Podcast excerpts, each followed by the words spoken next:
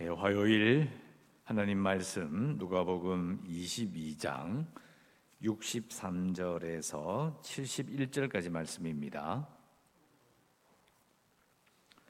누가복음 22장 63절 예, 낭독해 드리겠습니다.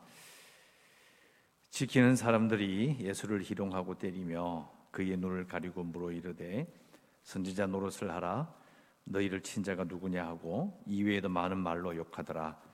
날이 샘의 백성의 장로들 곧 대제사장들과 서기관들이 모여서 예수를 그 공회로 끌어들여 이르되 네가 그리스도이거든 우리에게 말하라. 대답하시되 내가 말할지라도 너희가 믿지 아니할 것이요. 내가 물어도 너희가 대답하지 아니할 것이니라. 그러나 이제부터는 인자가 하나님의 권능의 우필에 앉아 있으리라 하시니 다 이르되 그러면 네가 하나님의 아들이냐? 대답하시되 너희들이 내가 그라고 말하고 있느니라. 그들이 이르되 어찌 더 증거를 요구하리요? 우리가 친히 그 입에서 들었노라 하더라. 아멘. 예, 오늘 읽으신 말씀 63절에 지키는 사람들이 예수를 어, 희롱하고 때리며 그를 눈을 가리고 물어 이르되 선지자 노릇을 하라. 너를 진자가 누구냐 그리고 이외에도 많은 말로 어, 욕하더라 이렇게 어, 기록을 하고 있습니다. 어, 이것은 이제 우리가 이 장면을 이해할 수 있는 것은 어, 그냥 뭐 사람에게 모욕을 가한다라는 그런 말뜻보다는 이렇게 한번 생각해 보겠습니다.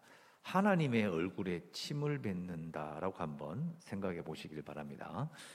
마태복음에는 여기는 이 예수를 희롱하고 때리며라고 간단하게 기록되는데 마태복음 26장에는 예수의 얼굴에 침을 뱉으며 주먹으로 치고 혹은 손바닥으로 때린다라고 되어 있습니다. 하나님의 얼굴에다가 어, 침을 뱉고 주먹으로 치고 손바닥으로 때리고 희롱하고 그리고 선지자 노릇하라고 예, 조롱을 하고 거기에다가 우리 어제 이제 읽었던 22장 그 앞부분에 보면 바로 전절에 보면 어, 베드로가 세 번 부인하는 장면이 나오는데요.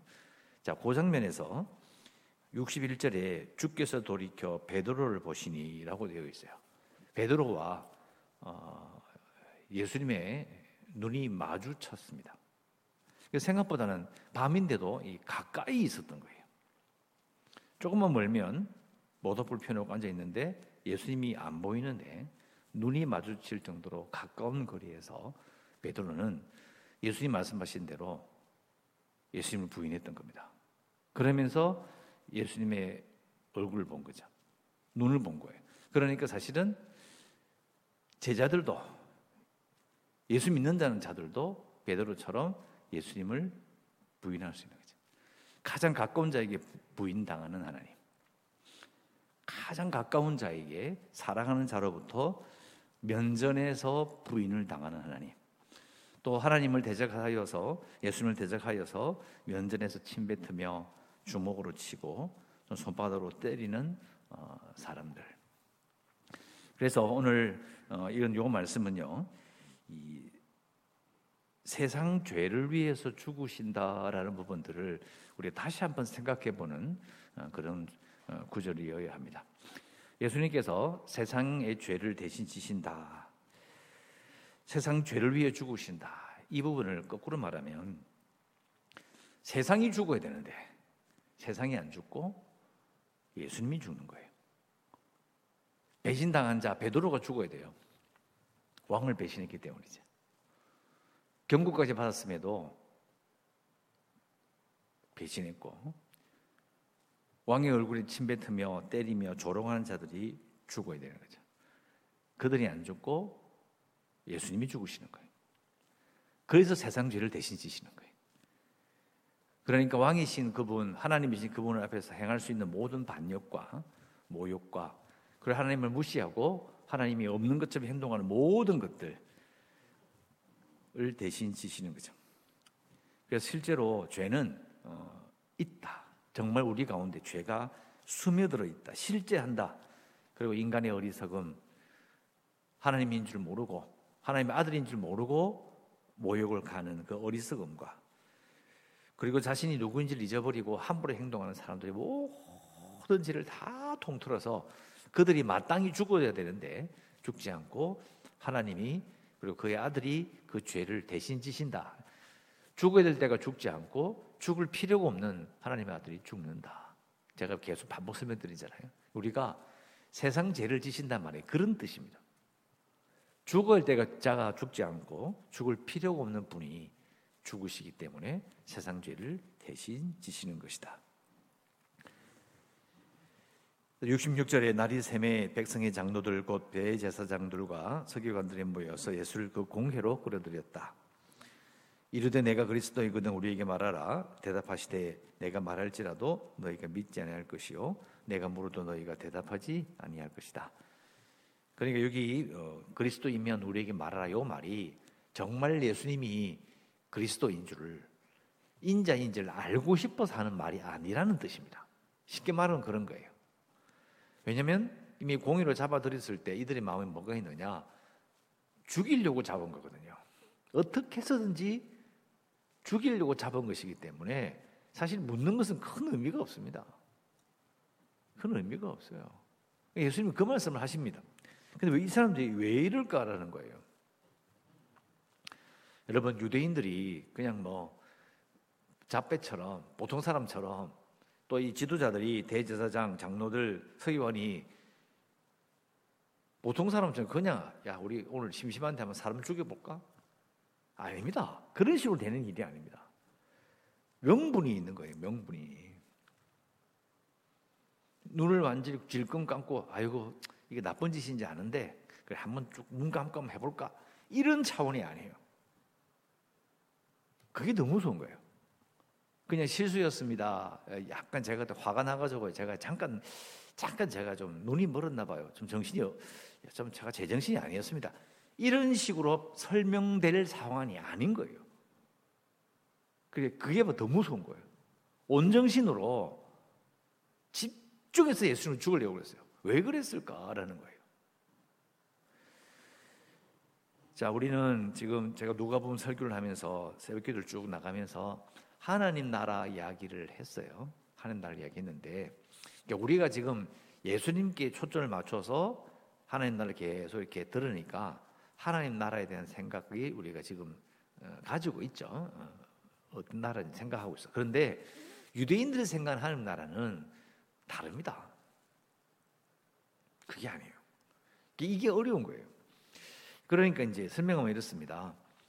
하나님의 나라가 이 세상을 다스린다 이렇게 생각해요 유대인들은. 근데 그 하나님의 나라가 우리가 생각하는 하나님 나라가 아니에요. 그게 아니고 자신들의 나라인 거예요. 자기들이 바로 다윗의 왕조를 이어서 인자가 세워지고 그 인자가 왕이 되면 자기 나라가 이 하나님의 나라가 이 세상 나라 즉 하나님의 세상을 다스린다고 생각하는 거예요. 완전히 달라요. 비슷하게 느껴지는데 달라요. 진짜 통치하는 거예요. 자신들의 나라가 하나님의 세상을 통치하여서 정의를 실현하는 거예요. 근데 이건 사실은 그냥 하는 소리가 아니고 구약이 나오거든요. 정의를 실현한다. 왜? 이사야나 예레미야나 에스겔 읽어보면 만국을 심판하신다고 나오거든요. 근데 그 하나님이 열방을 심판, 여러 나라를 심판하시는 그 하나님의 나라가 자기야. 자신들인 거예요.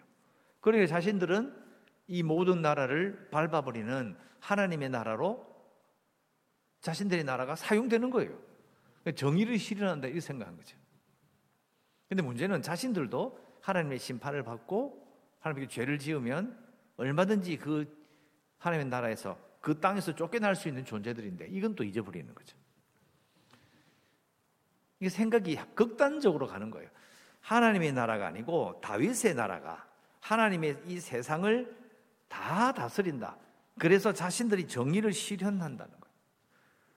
그러니까 지금 비록 로마의 지배를 받고 있지만 하나님께서 자신을 들어서 이 악한 놈들을 다 썰어버리실 거라는 거예요. 그런 식으로 너무 극단적으로 생각하는 거죠. 눈에 뵈는 게 없어요. 쉽게 말하면. 자신들이 너무 대단한 거예요. 그러니까 하나님이라는 이름이 딱 제목이 딱 붙어버리니까 분별을 못하는 거예요. 무조건 다 정당. 예, 분별을 못한단 말은 하나님이라는 딱 그 제목을 딱 붙여놓으면 이게 옳은지 그른지 생각 안 하고 무조건 극단적인 행동을 해도 괜찮은 거예요. 이게 문제인 거예요. 그래서 역사적으로 보면 예수님의 하나님 나라를 잘 이해하지 못했던 많은 사람들이 예수 그리스도를 믿도록 한다, 개종, 개종시킨다. 개종시키는 말 자체가 되게 폭력적인 이야기예요. 예수 믿고 싶은 마음이 없는데 칼을 목에 갖다 대고 예수 믿을래 안 믿을래? 안 믿습니다. 목 잘라버리고. 그걸 하나님이라는 이름을 다 붙여놓고 나서 보니까 예수 안 믿는 놈들은 죽여도 되는 거예요. 그래도 된다고 생각하는 거예요. 그런 역사적인 그런 폭력과 전쟁이 엄청 많았습니다. 왜 그러냐면 자신들이 너무 대단한 거예요. 여기 나오는 예수님을 십자가에 못 박는 하나님의 사람들이죠. 하나님 믿는 사람들이 하나님의 아들을 죽이려 하는 이 상황은 여기서 끝난 게 아니라 이 본문에서 예수님 십자가에 달리실 때 끝난 게 아니라 계속 반복이 돼요. 자신들이 너무 대단한 거라니까요. 결국은 제가 주일날 말씀드렸지만은 하나님의 나라가 어떤 것인지에 대해서 모르기 때문에요. 그리고 가르치지 않습니다. 왜 가르쳐 버리면 자신들의 나라를 만들 수 없기 때문이죠. 또 아니면 하나님 나라에 대해서 예수님 말씀하신 그 하나님 나라의 질서를 따라가는 것이 아니라 이 지상에 세워질 그 설교를 하고 가르치는 자들이 권력을 잡을 그 나라가 하나님 나라라고 이야기하게 되는 거예요. 그러면 자신의 하는 일에다가 하나님이라는 이름을 다 붙일 수 있기 때문에 무슨 짓이든 할 수 있는 거예요. 하나님께서 이 세상을 이처럼 사랑하사 독생자를 내놓으셨는데 하나님의 이름으로 사람을 죽이고 목을 자른다고요? 말이 안 되잖아요. 그런데 그걸 아무도 의심하지 않았어요. 역사적인 그런 읽어보면 기가 막히는 일이 바로 거기에 있죠. 근데 문제는 지금 우리에게도 그런 일이 일어날 수 있다라는 겁니다. 얼마든지 일어날 수 있습니다.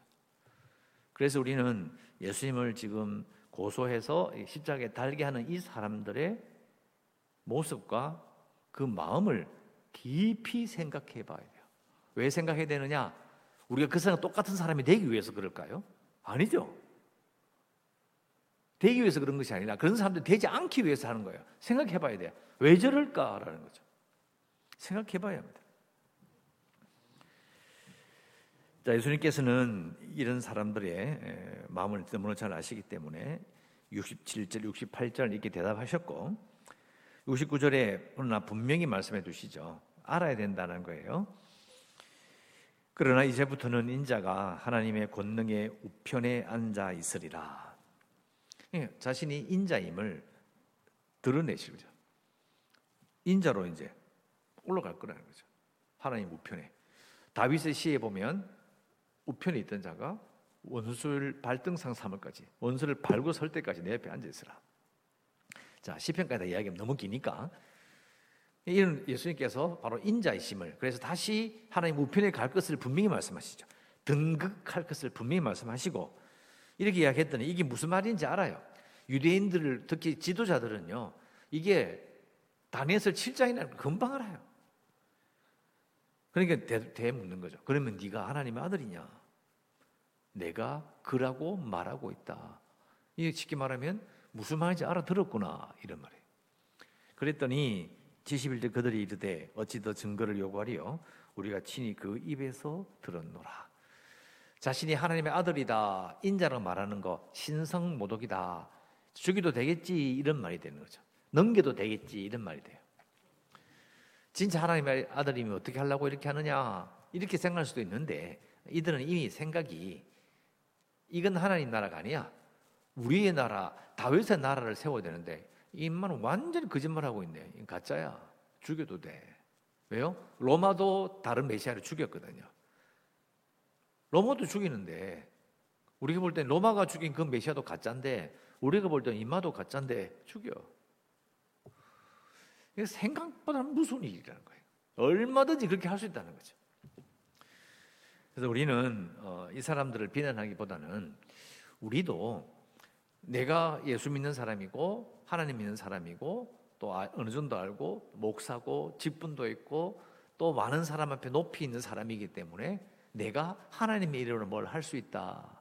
하나님께서 내가 지금까지 내가 함께 하시기 때문에 내가 지금 결정 내리는 모든 일들은 다 괜찮다. 그게 이 사람들하고 똑같이 연결되는 거예요. 하나님의 이름이 붙으면 뭐든지 할 수 있는 거죠.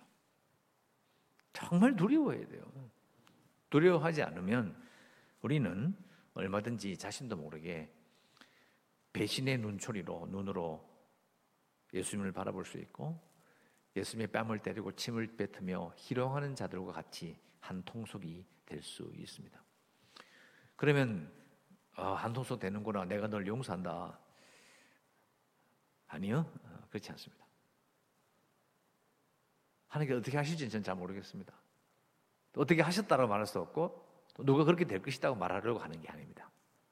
제 말은 오늘 읽었던 이 말씀 가운데서 예수님을 대적했던 자들의 그 모습이 여전히 반복되고 있고 우리는 자신도 모르게 예수님의 얼굴에 침을 뱉었던 때리고 희롱했던 자들과 비슷하게 되어가고 있지 않은지 그걸 두려워하자는 어, 것입니다. 그래서 우리는 어, 기도할 것은요.